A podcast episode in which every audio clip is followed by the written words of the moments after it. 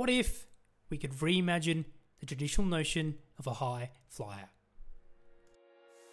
Hey, friends, welcome back or welcome to the High Flyers podcast, where we do reimagine a high flyer, showcase the brightest and most relatable role models and companies, and their journey from sunrise to today.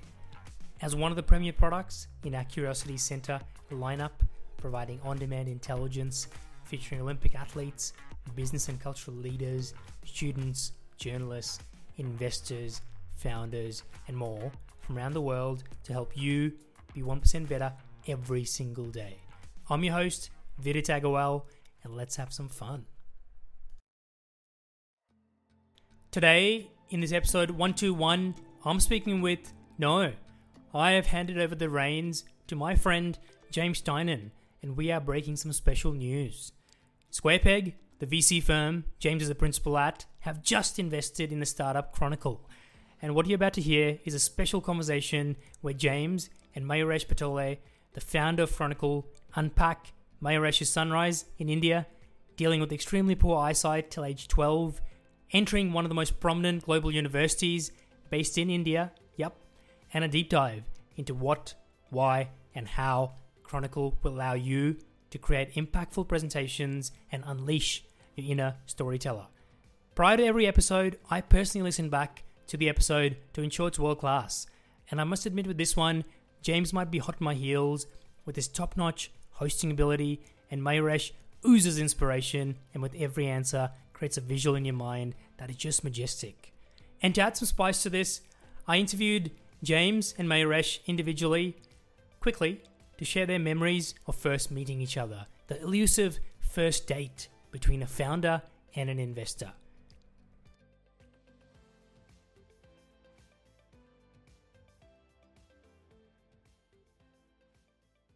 James, we're announcing SquarePeg's investment in Chronicle. The listeners are about to hear this conversation. Why don't we take the listeners back to that first meeting, the first date, as we like to call it? What are your memories and how did it happen? Yeah, no, absolutely. It's kind of an interesting one because over the course of COVID, I'd gotten really used to uh, Zoom meetings with people. And then uh, my colleague Jethro had been in touch with uh, the founder, Mayuresh, and and was you know he's just around the corner in near Bourke Street Bakery, a um, couple of streets away, and he said, "Why don't we go you know visit?" And so we walked over to Mayuresh's house where he's living, and he's living and working in the same place, and we ended up just hanging out in this kind of courtyard area and talking and i was immediately struck by just how thoughtful Mayuresh is. And you'll hear it in the interview, but he is one of the deepest thinkers you're ever going to meet. And what he was talking about was something that's very close to my heart, which is how we tell stories. Uh, and that manifests often in giving presentations, you know, at work, whether it's, you know, hey, here's where this project is up to, or here's I'm pitching this startup. But it's something that you know is very very close to my heart as a former founder former management consultant you know storytelling presentations uh, in my blood and so here i am listening to this very deep and thoughtful person uh, and you know sitting in his house kind of you know seeing how he lives and it was just it was a very compelling experience so I, I hope that you you hear you know what i was so excited about in the in the interview we just heard from James talking about his memories of the first date. I'd love, Mayuresh, for listeners to hear about your reflections of being on the founder side. What are your memories of the initial interactions with Square Peg and any anecdotes that stand out? It's really casual and friendly. Um, we were as chronicle we were not actively raising at this point and so we're quite heads down so it was very serendipitous to um, to get a coffee with like james and jethro i remember we went back to um, where i was living in in Surry Hills and um, it just turned out to be like a really exciting like invigorating conversation uh, the first time i met paul was also very interesting i actually didn't know who paul was and um, I, I was just like very open and authentic with him uh, and saw him do the same and i think that was that was really interesting it it was an interesting first conversation because uh, I had spent the night before designing this like new version of Chronicle. I hadn't even shown it to the team. So the SquarePeg team was the first people who saw that. Um, and I remember coming back home, going to my flatmate's like room and just sitting on the floor and telling him, I just loved presenting in person. Uh, so that's really how the relationship started. Um, and it's still like that. I think it's still very friendly and natural and authentic and honest. Uh, I don't think we have the same power dynamic that founders and VCs usually have. Um, we've all just like really kept it uh, very, very casual. So I really love that about SquarePeg. I hope you enjoy this great conversation between James and Mayuresh. And if you have ideas for other iconic duos we should bring on in a similar format, send me a note. It's now time to explore your curiosity. Please enjoy. It's funny. It's my it's my first podcast ever. Oh, awesome! I'm so, this is great. Okay, well, for those of you who have ever hated PowerPoint, this is the podcast episode for you. I'm delighted to introduce Mayuresh from Chronicle. And uh, I'd like to start, Mayuresh, by asking you where were you born and where do you live now? Um, I live in Sydney right now. Uh, I've been in Sydney for the last four and a half years uh, and just sort of fell in love with the place over over time. I was born in um, in Nasik, which is which is a small town, like relatively small um, near Mumbai. Uh, it's like 200 kilometers from Mumbai. Quite conservative, like grew up in a uh, in a pretty conservative sort of closed environment um, very little contact or like touch with how the how the world works and how people think outside of that sort of small little town uh, i think the the city has changed now quite a bit so maybe people won't relate to it anymore but uh, when i was growing there it was just like um, just like a closed off world uh, i didn't even have a computer till i was like in grade 10 so Hmm. um, yeah, quite quite a quite an interesting sort of uh, childhood. Yeah, like growing up uh, where you did, I know that there's kind of a really interesting story as to how you became obsessed with visual design, right? So uh, we're, going to get later to the parts of the story where you decide to destroy one of the, the most hated pieces of software in the world, which is PowerPoint. Uh, but for now, I really want to dig into, you know, you were a kid, uh, you know, outside of Mumbai growing up, and something happened to you which changed how you see the world. I wonder if you could tell us what that is. Yeah, I think I've had a bunch of like inflection points in my life. Um, I think uh, the one that you're referring to is, is surely probably one of the most profound experiences for me. Um, so I was uh, for for everyone else and for broader context. Essentially, um, I was born with extremely poor eyesight, and I still have really bad eyesight. So I, I might I have like minus 14, minus 13.5 power in both my eyes. So if I take my contacts off, I'm pretty much uh, completely blind. Um, the funny part about it is that I was born like that, uh, and and it sort of like increases over time. So um, my my, my eyesight when I was a kid was like already pretty bad. So I had no baseline of what normal looks like. And so it took about 12 years, almost half of my life, uh, for me to realize and for people around me to realize that I can't see properly. Uh, and so by the time it got detected, it was so bad that I could barely see anything. Like I, I think my power was six and eight at the time it, it got it sort of got detected, and then we started correcting it with classes and, and everything. And so, so for people who don't know what six and eight means, like what does that mean in terms of you know if you were to uh, you're sitting in a room, you wake up, you you sit up out of bed. What can you see? Can you see like the at side table next to you? At six, you are like pretty much like blind. Like you can't see anything. Like if, if so, it's just literally the whole world is a blur to you. Blur. Yeah, you can't you can't see anything pretty much. And I think because it progressively got there, I feel like I formed a system around it. Um, I I could I could pretty much navigate my house. I there were there were there were things about me that one could look back now and and and make sense of, which is like I would watch the TV from like really close. I would always sit like really up front in, in school. I, I had developed this like way of just I wouldn't look at the blackboard. I would like listen and, and it, it, it, would, it was all of these like small little things that that had become a system. Uh, but I just didn't know. I thought everyone else kind of perceives the world in the same way. And then I remember distinctly the day um, my sister noticed that like I, I just have like a lot of trouble seeing, and she tried to test it with like with like making me try to read words. Uh, and quickly realized that this is not normal, uh, which is funny because my parents are both doctors. Uh, so I'd really pulled off something for quite quite a long time. So your parents are both physicians, but they didn't notice that you literally couldn't see, and and it was your sister who who who found that out. Yeah, my parents are both gynecologists. Like we have our own hospital. I think it's just like the the the kind of world that I grew up in.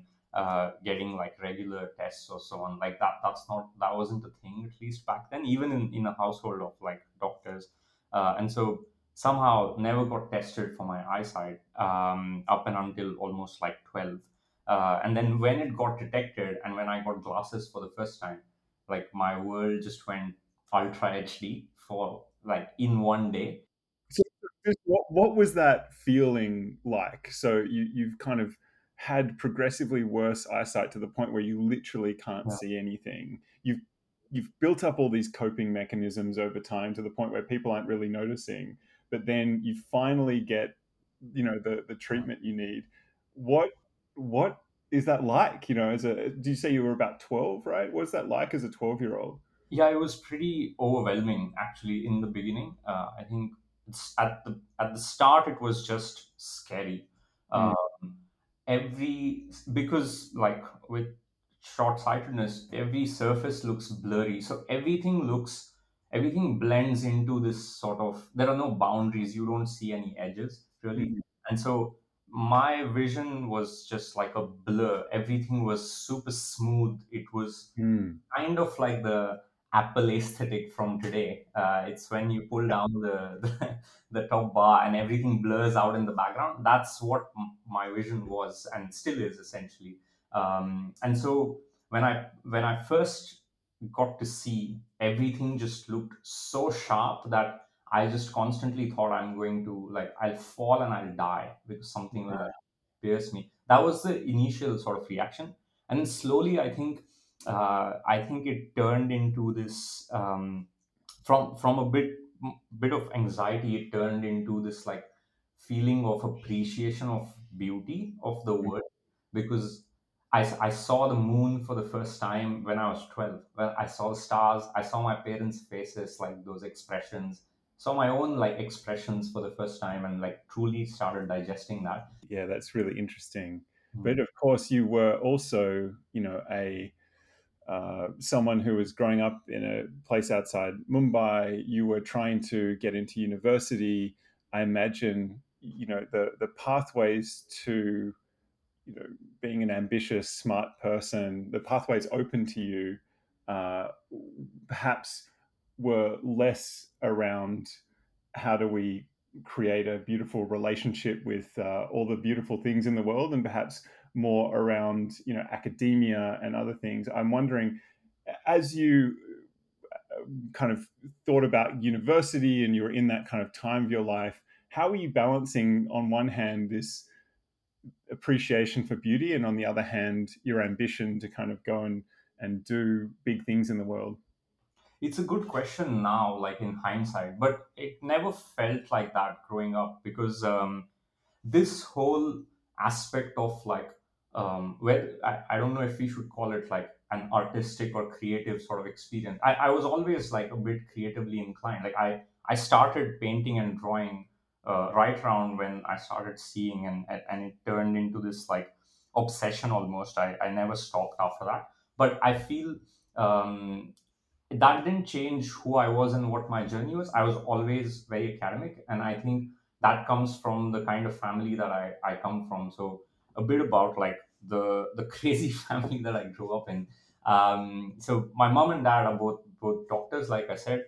Uh, they're both exceptionally they're they're geniuses. I think uh, it's worth calling out just their journeys. My dad kind of broke the glass ceiling for his family. Uh, grew up in a really small sort of uh, family uh, of with with nine siblings. Um, was the first person who really took that family out of where they were uh, and and kind of sorted sorted everyone out. My mom's a superwoman. She's just she's extraordinary. It's hard to compete with her. Uh, she is a gynecologist as well. Um, they they both run this hospital, but my mom started this psychol- psychology sort of practice recently. She went and studied that when I was in uni, just because her patients needed that, and got like two gold medals. Started teaching while she was studying.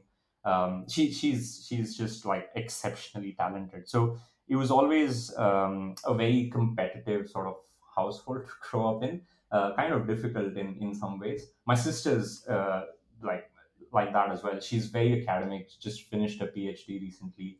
Uh, she was very good at school and five years ahead of me. So uh, there was always that kind of expectation. I, w- I was good at school as well. Like I, I, I had always been good at like um, at, at like studying and, and just exams and, and stuff like that. Naresh, how were the expectations communicated to you, or was it just via osmosis because you know everyone else in the family had done such brilliant things?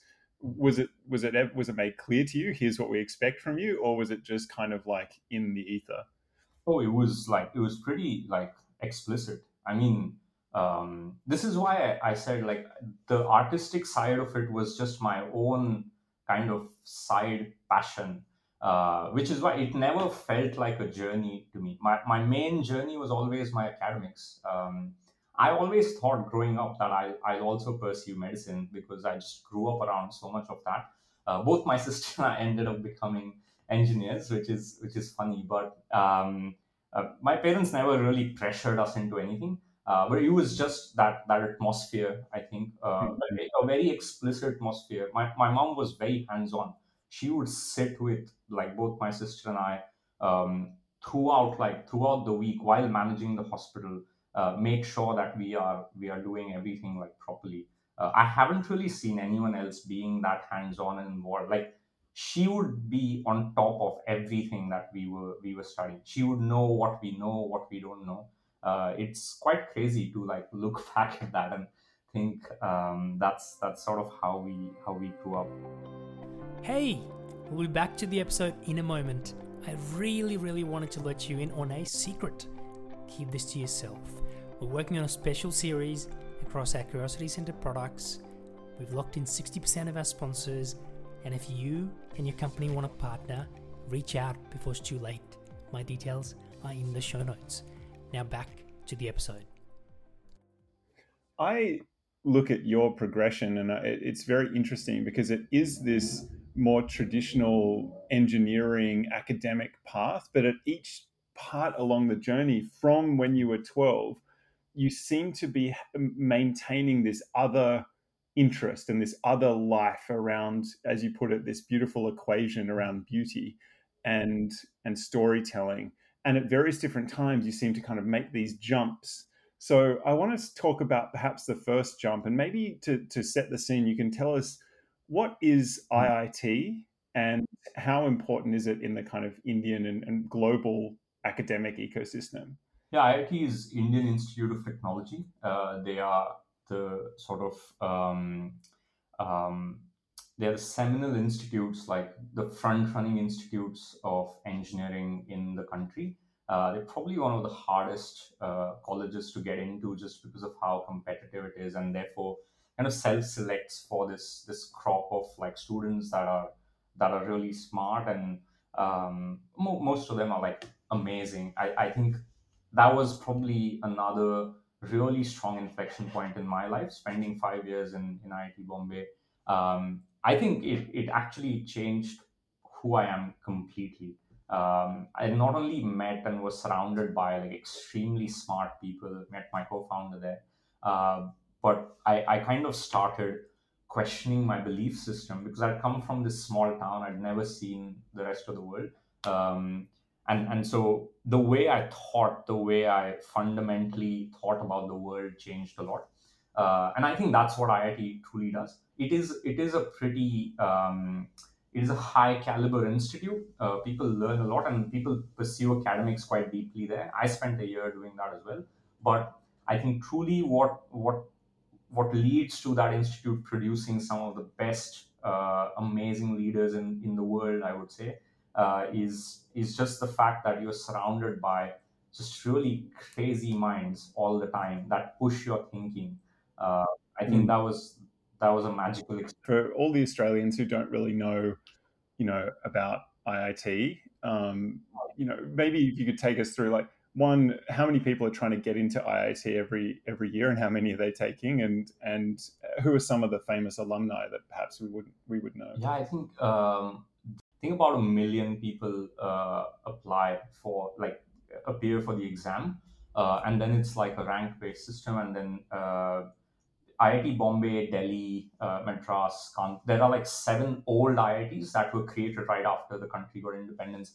They are the highest sort of um, they, those those fill up first. So IIT Bombay and Delhi usually get the first 800 students. 800 out of 1 million.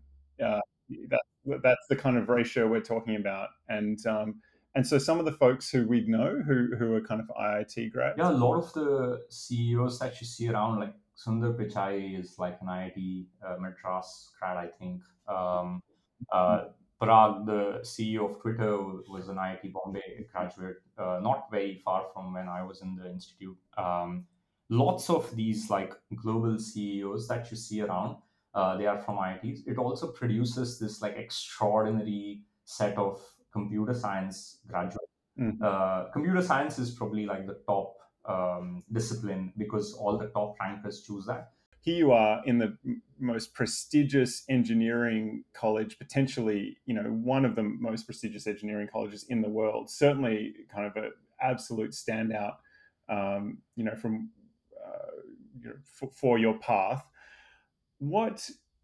But now you start doing something a bit different. You know you're, you're you're studying the academics but something else starts happening that's a bit a bit different and not something that you would expect. What what starts happening for you? Yeah i think this will go on to become sort of like the theme of my life and i i still hadn't realized it either. So about in the in, in the first year i was still in my shell and i was still the same person that i was back in in Nasik. Um, in my second year i started um, like I developed this interest in design. Um, there were two things that I, I, learned. One was information design. So I took up a course in, in the institute. There, there was a design school in, in IIT, but it was there was only a master's program back then. They've now started a bachelor's program. Uh, I used to attend some of the classes that the master's students would, would go to. Uh, so I picked up a course on information design. Uh, and then the other thing I picked up was UI UX design. And this was right around when this startup boom in, in India was happening. Uh, I found myself right at the epicenter of it because IIT Bombay was where it was all like was unfolding really. Uh, and so a lot of my college seniors were doing startups.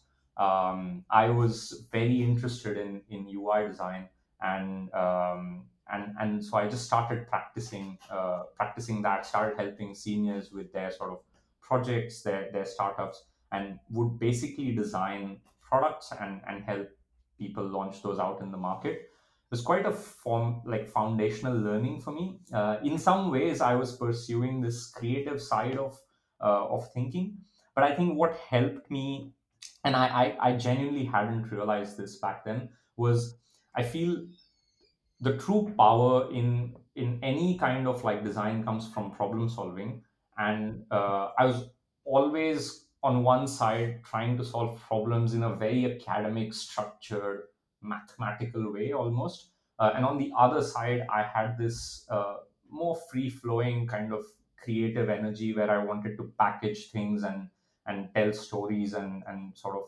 um, be a bit more visual about it and, and, and add my own aesthetic. Uh, but yeah I, I picked up design and it became this like sort of obsession almost. I, I would spend all my day just doing design. Let me jump in and, and kind of set the stage. So you, you're in the middle of the epicenter of this startup boom. Uh, you're surrounded by young geniuses. They're all starting to come to you, or a bunch of them are starting to come to you around, hey, I've got this startup, I've got this presentation, how can I kind of package it up?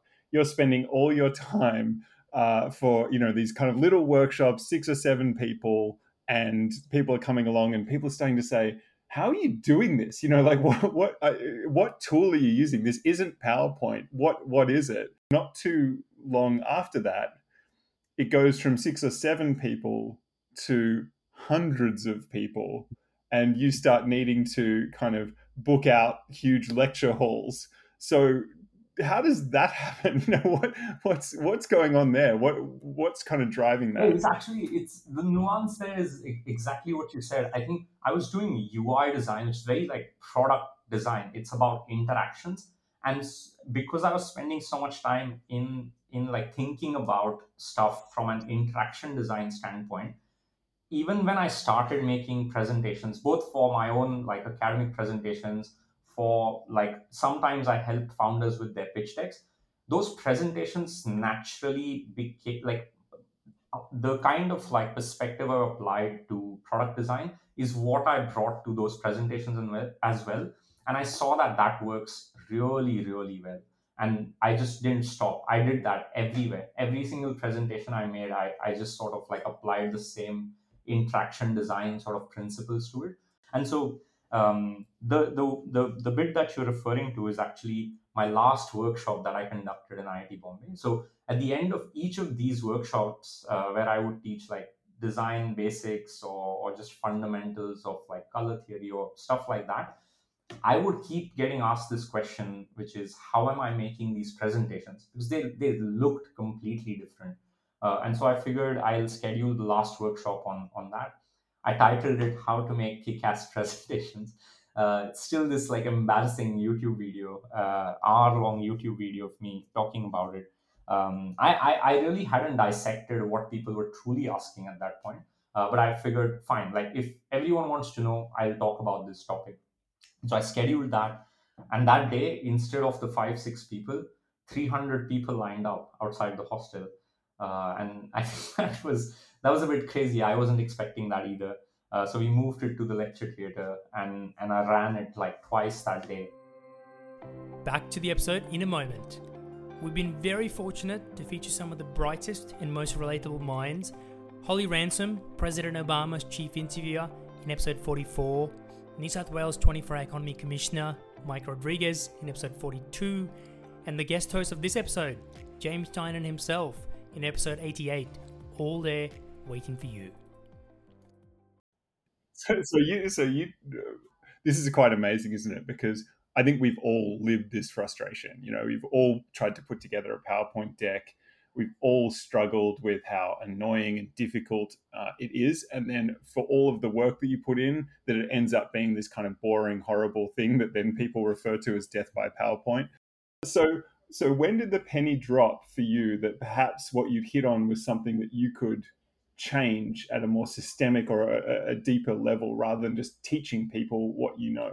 Yeah i think in, in bcg is when i think i, I realized um, i had this principal uh, who i was working with who really actually um, pushed me very hard on, on one of my last projects in, in bcg to um, to pull together my design portfolio because i was showing it to him and i, I told him very transparently uh, one day hey, like his name is Abhijit. Um, hey, Abhijit, I just don't feel like coming into work every morning. Like I'm not feeling motivated. How should we like? How, what do I do? And we were still like having a lot of fun on the project. We, and then I showed him like this design work that I was always sort of like thinking about. Uh, and he said, this makes a lot of sense. Like I, I don't think you fully understand the fact that you will thrive in an environment where you combine these two skills. Like you, you are quite an analytical person, but the real power comes from like how you package that that analytical sort of thinking into this really creative um, visual sort of uh, way and i think as he was saying all that to me i realized like the last seven eight years of my life just suddenly made sense while i was sort of jumping in and out people saw me jump in and out of like creative stuff on one side and like analytical stuff on another side. And people always thought i was choosing one or the other over over my life. But for me it was it was a way of living right? They the two coexisted. Uh, I, I just found like myself in the intersection of that always. And so um, as I as I got to the latter half of my BCG sort of life, I knew I wanted to get back into design, uh, and I also knew at this point that uh, the way you tell stories is is much more powerful than just presentations. It's not not a trivialized thing, um, and I saw the power of what uh, what that can do in boardrooms. I had already seen the power of that in academics. Um, uh, and and so I, I thought I, I I kind of had realized the opportunity at that point. Um, I then came to Sydney. I still wanted to do design more like uh, seriously. Became a designer here, um, but then was surrounded by presentations like all over again. That that question just never stopped. Uh, every time I presented, people just asked me the same question over and over, and that's when I I think um, took the leap. I feel I I spent like about a year really obsessing over this problem of like why people are asking me this question and why why isn't a, a like a template solving this this problem? Why why aren't like the hundreds of tools around us solving this problem? And I think the the the aha moment for me, and then I think Tejas played a really really big role in in highlighting this to me. Something that was so obvious was that it the problem wasn't really that it is hard to make great presentations the great presentations are a pretty uh, crazy combination of information design, uh, really strong substance, uh, very strong storylines. Um, but the, the true problem was that it was very easy to make just bad presentations right now. Uh, somehow we've designed tools and formats that by default just lead to really, really bad outcomes. Uh, and we are in, in an epidemic of bad presentations. And even if you look around right now, the way, say, AI is being sort of used to solve this problem, we're falling into the same trap again. Like bad information design existed before PowerPoint ever came out. Like people were making bad graphics, uh, but it was hard to make bad graphics because you had to sort of make them physically. And so there were fewer bad graphics around. People thought computers will come in and these softwares will come in and solve this problem. But what that did was only aggravated the whole issue because you were now able to make Thrash faster. Uh, and now I think the same is going to happen with AI. Unless we truly build a format, uh, a system that has constraints in it that ensure that you just cannot create a bad bad outcome.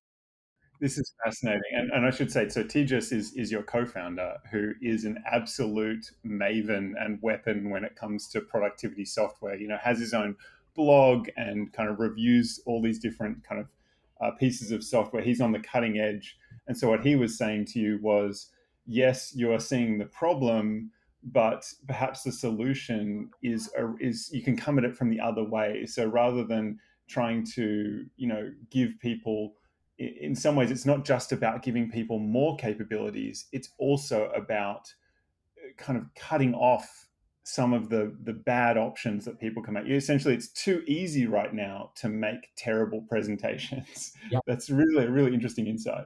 Yeah, that's that's really what it is. I think um, yeah, they they just surely more of a more of a founder than I am. I feel like he keeps the academic and puristic side of me in, in check a little bit. Uh, but yeah, I, I truly believe that that is the problem uh, and, and a problem that not a lot of people are trying to solve, even in this space. I think um, I truly believe that creativity thrives in a constrained environment.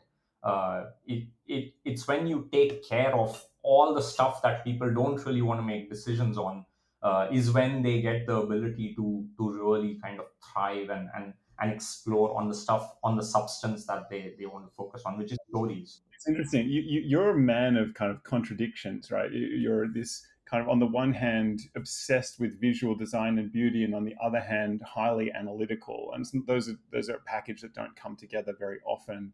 But what you're saying is that actually the problem in presentations is, is one that has a, a similar kind of dichotomy where what we really need is this combination of constraints and power. You want people to be more powerful and also more constrained. And that's such an interesting kind of dichotomy. And I, I wonder if you can explain a little bit about how you see that being possible. How do you constrain people and make them more powerful uh, in building these presentations at the same time? Yeah, 100%. I, I think. Um you know Don Norman, the the guy who wrote uh, Design of Everyday Things, um, probably one of the most fundamental like design books out there. He said he has this like sentence. He says technology is not neutral. Uh, it has it has properties. It has affordances. It makes some things easier. Uh, it makes some things harder to do. Uh, and the easier ones always get done, and the harder ones always get neglected. That is a conscious or maybe uh, an, an involuntary sort of decision that the designers of the technology make. And somehow the problem is that we've made tools that just make it hard to, to make good presentations and make it easy to make like shitty presentations. So I think um, the crux of the problem is is that this is solvable through good design. Uh, if we put the right thoughtful constraints where people still find the experience intuitive, but their outputs are always um, at a very high bar of what one might call good information design, I think we would have solved the problem. It's not easy at all. Uh, it will take a long, long time. Uh, but I, I, surely believe that it's possible to uh, put in these sort of constraints to to create create a better better software. Well, let's talk about some of these specifics because at, at the high level, I think that's it's such a beautiful statement. You know, technology is not neutral; it has a valence. We are kind of, uh, in some ways, a function of the tools that we're using. Yeah. But like, let's talk about the specifics of how in PowerPoint and presentation software has led to uh, kind of a, a, very horrible storytelling experience. I mean, one of them that comes to mind for me is that PowerPoint is this blank canvas where you can almost do anything, uh, and that that freedom leads to people just dropping in these bullet point lists or they're kind of you know they're, they're using they're not kind of aligning you know the, the elements on the screen. And so you're getting these kind of jumbled messes simply because the canvas kind of lets you do anything. And i'm wondering is that something that is is interesting to you in terms of that um, dichotomy? Yeah 100% like edward tufte uh, is like amazing information designer that i really love. Uh, he wrote this small sort of chapter on uh, the cognitive style of powerpoint and basically just roasted PowerPoint for, for a good few pages. I, he says that um, somehow this this this format of PowerPoint has led us led us to this behavior where the presenters are not really saying anything and the listeners are are listening to nothing essentially. And I I, I think that's truly uh, the challenge. So PowerPoint today is designed the way visual design, like graphic design softwares are are, are, are made, right? You essentially draw and format shapes and text to end up with the output that you want to create. The way I look at Chronicle, quite a hot take, but if you don't have substance, I want it easier uh, in in Chronicle to detect that this presentation doesn't have substance, right? And I think that's the problem with PowerPoint. You can package garbage to make it look like it has a lot of things, uh, but that fluff is is just it's it's very very pointless so i think by putting in this structure this these constraints and taking away these choices from the users around formatting design and letting the users or almost forcing the users to focus on the substance that is their storyline their content that's how i think we will solve the problem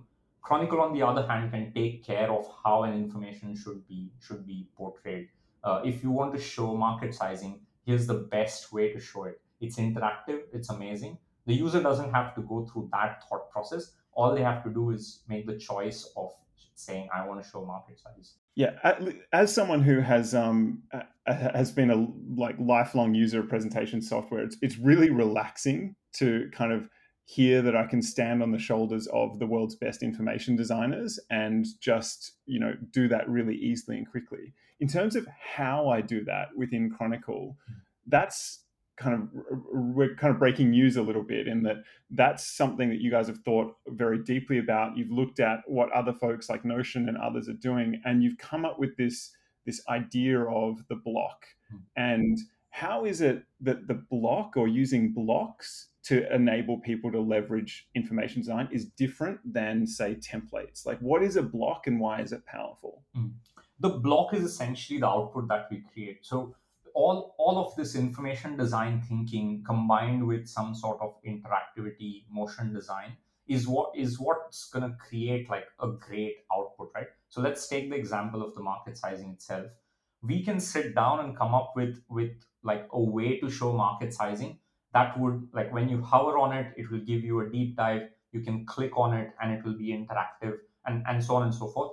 All that to highlight the information better to land the message better and to keep it really gracefully packaged something that will just impress but also communicate very effectively right we can come up with that in our own sort of way we can make a figma prototype out of it and that would be extremely inconvenient for anyone to create in, in PowerPoint, which is sort of the problem that I was running into back in those workshops. Because I was trying to explain to people, here's how I make it. Now, now you go make it as well. And people are like, how about no? I won't spend. I don't really want to spend 20 hours on one page, Paresh. So yeah, so you can spend the 20 hours and then you can make it available to me in seconds. Right. So the, the output of that like is essentially a block, right? The block has just the right amount of customizability.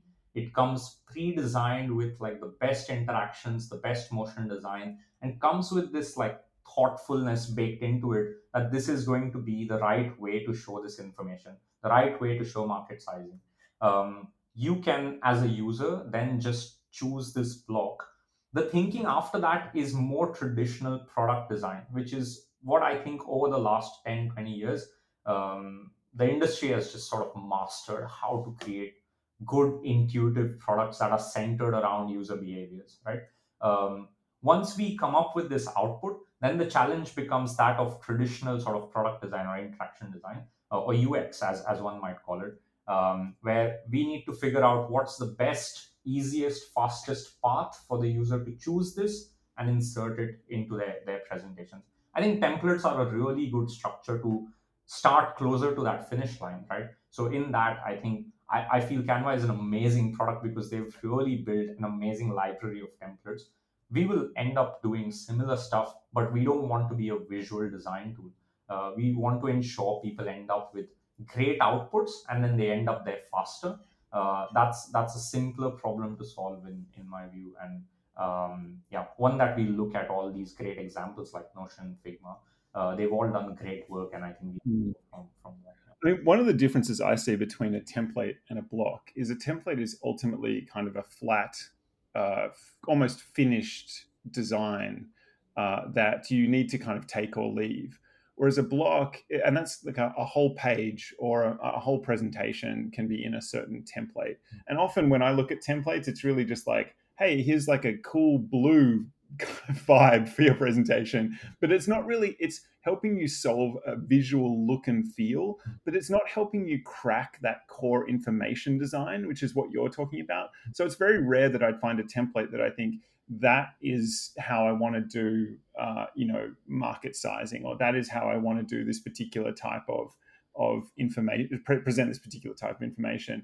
Um, whereas a block, you can exist within a particular, you know, page, and you can have multiple blocks on a page, and you can also decide within a block, oh, here, I'm going to dump in my data and uh, I'm going to kind of select this block and then decide, no, it's, I actually don't want to present that information like that. I prefer a different type of block. And that, that's not going to influence the rest of the, the template. I now don't have to like choose a different template. I can mix and match and change within this kind of block universe in a way that a template kind of locks me in. Is that fair to say? That is exactly right. Like I, I think ultimately it comes down to what are the fundamental building blocks of this format every format, all the way from say something like Twitter or Instagram stories to PowerPoint to like design softwares, they their cat their fundamental characteristic is like what is the atomic choice that you're making at, at the very bottom, right? In presentations today, that choice is vectors like shapes and text. I think that's what we want to change. Like it, it, it's basically forcing people to make these raw material choices. So to change anything, even if you start with a template, your editing experience is going through like editing the shapes editing the text and so even if someone designs a really amazing looking like slide for you that'll be your starting point but as soon as you start customizing it and tailoring it and no two messages are the same you'll always tailor something i would want you to. Uh, your experience is always going to be that with with like riddled with design burden. So while people like don't really want these like raw material choices of font colors spacing etc they just want like the choice of their end output right? And that's where blocks come in. You can't really someone has put in the thoughtfulness in in designing a block to say that these are the only three things you can customize. So the experience we are trying to create is that of like putting widgets on your iphone screen. Like imagine you had to format the underlying like rectangle on every widget. Uh, that would be super annoying. That's how the experience is today. We are just creating the best widgets the most fun cool widgets putting in the thought to say that this is this is how this information should be portrayed in this widget. This is the interaction that should be in this widget. So it's not static it has the right variants right optionality in there so that you have a convenient experience and you don't have to go through this sort of pixel pushing that that you need to do on on present. So i have see a lot of presentations.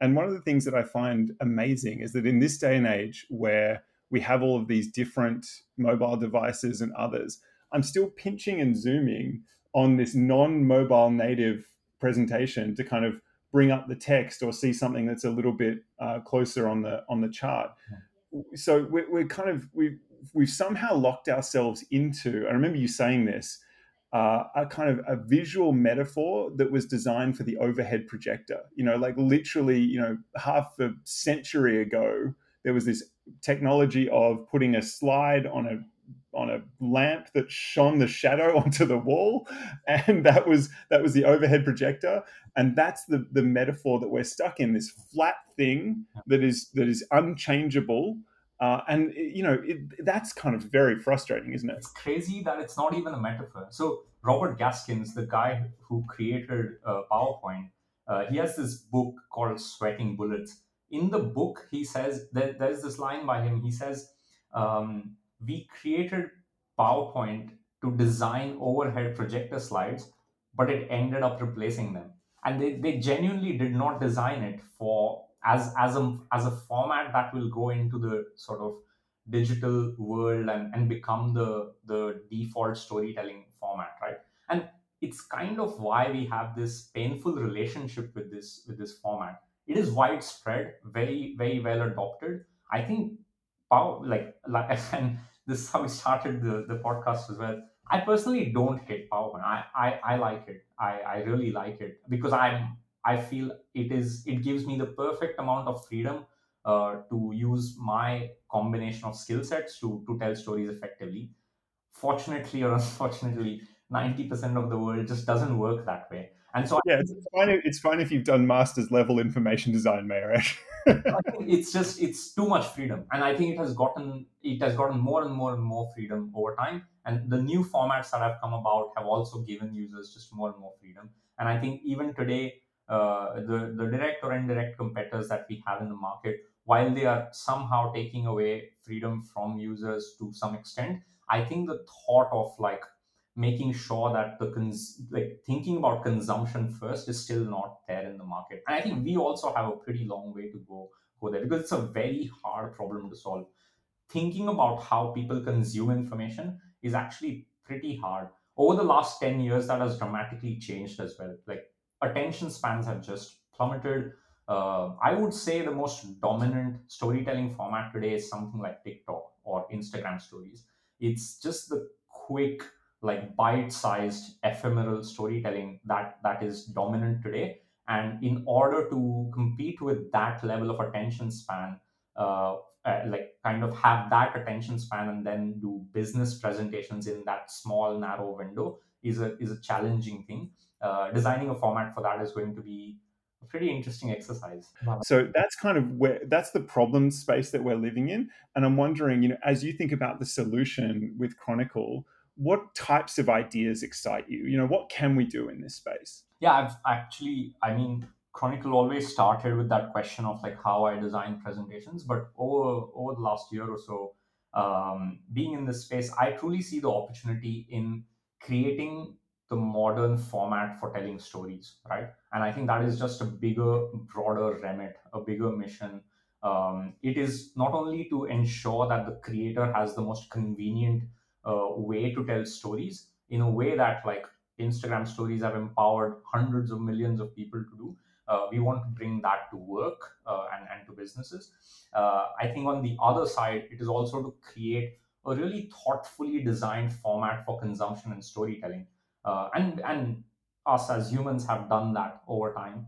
Uh, started with like things like cave paintings. We went to stained glasses. We went to this like um, Kodachrome. We went to overhead projector slides. We went to PowerPoint. And I think there is a logical evolution uh, that is just a step change from from where we are today. I think the biggest boat that Microsoft missed, in my view, on PowerPoint is not just creating a better PowerPoint, it's actually to create the medium equivalent of, of PowerPoint, somewhere that people can go and share their stories. Uh, and people are hacking that. Like people are dying to tell business stories. Uh, look at the stuff that people post on LinkedIn. Give people a better way to communicate information and, and, and stories easily and conveniently I think that has the opportunity to to really explore. Yeah. Absolutely. And well, and you start you hinted at this in a couple of your previous answers, but I did want to ask you the explicit question. You know, you've been thinking a lot about generative AI and the role that it plays in storytelling. And there are some folks out there kind of integrating it into various different products. How do you see, you know, generative AI actually assisting people in telling stories? And what do you think the dangers are in uh, in folks kind of recklessly just whacking it into you know PowerPoint or, or whatever else. Yeah, I might get a lot of flack for this this response, but I think I don't think AI is the solution to information design. Really, um, AI is very powerful. I'm 100% sure Chronicle it already like Chronicle's existing version has generative AI and a lot of it, uh, but it, it is designed and it is powerful to solve a certain problem users run into like sort of blocks when they're thinking. Uh, users find it extremely tedious to summarize large pieces of information. Uh, people like me who are not very articulate just cannot write a slide title that's one sentence. So I think their generative AI has tremendous applications. It needs to be packaged thoughtfully though, otherwise we'll end up with the same sort of problem where all your presentations would look like five bullet points a colorful image that is generated by AI, but it is really not saying anything. Like just being able to get there faster doesn't mean we've solved this problem of like bad information design. So I think fundamentally the way we look at it in Chronicle is our mission is still to build this format. That is a more human led information design endeavor uh, we can be thoughtful. We don't need AI for it, to be honest. We can always apply AI to that problem. But it can be done with five people sitting in a room and asking the question, okay, what's the best way to show a profitability chart? And then coming up with the right designs for it. I think that is that is a more fun uh, human like way to solve that problem. Once we do that, getting the user to that endpoint surely has a lot of applications for AI, and I think that's where we will apply AI. So I, I don't think Chronicle is an AI powered presentation tool, at least today. Uh, maybe I'll shoot myself in the foot by saying that, but um, I think it, it will it will use AI for a very specific part of the journey. Uh, fundamentally, uh, the the constraints, the boundary conditions, the freedoms that the users have, those will be thought and designed by us. They'll be opinionated. They'll be not for they, they won't be right for everyone. Uh, they'll be our choices, uh, and people who like those choices will will use Chronicle.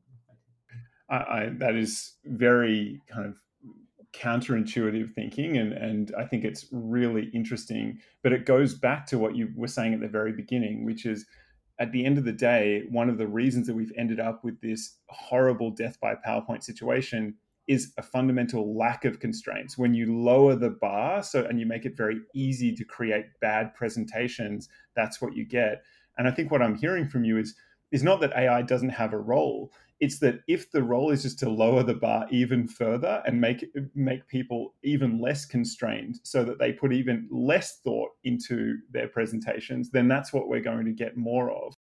So i think we're coming to the end of this uh, of this interview but i did want to ask you a couple of rapid fire questions because you are one of the most interesting people I talk to uh, on a regular basis. And I wanted to ask you what's a, a, quote or a person who inspires you? Mm, like I said, I think um, Edward Tufte would surely be be someone. Um, I think uh, just reading reading so many things about information design lately that that's that's what's always on my mind. Um, he has a lot of amazing um, uh, quotes on on just information design. I think um, the one that I've I've recently been obsessed with is is however Alain de Botton. He says this interesting thing in his book, which is uh, if beauty lies in the eyes of the beholder, uh, what happens when the when the beholder looks elsewhere? And I think that's very relevant to Chronicles as well, uh, in in a in a bit more poetic, romantic way. Yeah. That's that's deep, Mahesh. I'm going to be thinking about that one for a while. Uh, okay, last question. You know, what's what's a fun uh, non-financial investment you've made, either in time or, or you know, just something that you've you've bought um, that has been a really great investment for you? It's an interesting question. I think I've, I've I think one of the best investments that I've made over the last eight years. I don't think I've been investing in anything for more than more than eight years, other than presentations, I suppose. Uh, has been uh, writing letters to people. Um, at the end of every year, I write like a handful of letters to people that have been the closest to me. I spend like a long time like writing these letters throughout the year. Uh, so I keep writing throughout the year, and at the end of it, I, I send these people those letters. Uh, some people get letters twice in a year, uh, sorry, twice in a row, or so on. Some people I never even talk to after, but I think um, writing these letters has been like a, a, pretty magical investment. I want to continue doing that for the. For That's amazing. What do you feel like it kind of catalyzes for you? I mean, I think it would be lovely to receive a, a letter, but for, for you and your practice, what do you feel like you get out of it? I think uh, slowly I've uh, I've started falling in, in love with how I write as well. I think that's uh, that's a nice byproduct of it. But I I feel um, some of the best things that we feel for people that are very everyday and trivial just never get voiced out. And I think sharing that, letting people know that is is uh, is nice. I, I, I think not a lot of people have received letters in their life in, in today's day and age. So I think uh, it always brings out a, a very interesting reaction, uh, one that's very authentic, right? Uh, more, more, than most times. Yeah. I love it. I absolutely love it. Well, that's a perfect place to leave it. Um, so thank you for the time. And uh, yeah, I'm looking forward to, I'm, I'm going to start writing letters to people in my life as well now. So I think you, have inspired me to do that. So thanks, Mahesh. Uh, we'll catch you soon. Thank you. Thank you so much, James. Thanks a lot. Cheers. I hope you took away some actionable insights and learnings from this conversation to apply to your life and continue to be 1% better. If you're enjoying the show, I'd love to hear from you. You can either share a rating or review on your podcast app or contact me directly by email or any of our social media pages. All links are in the show notes. Talk soon.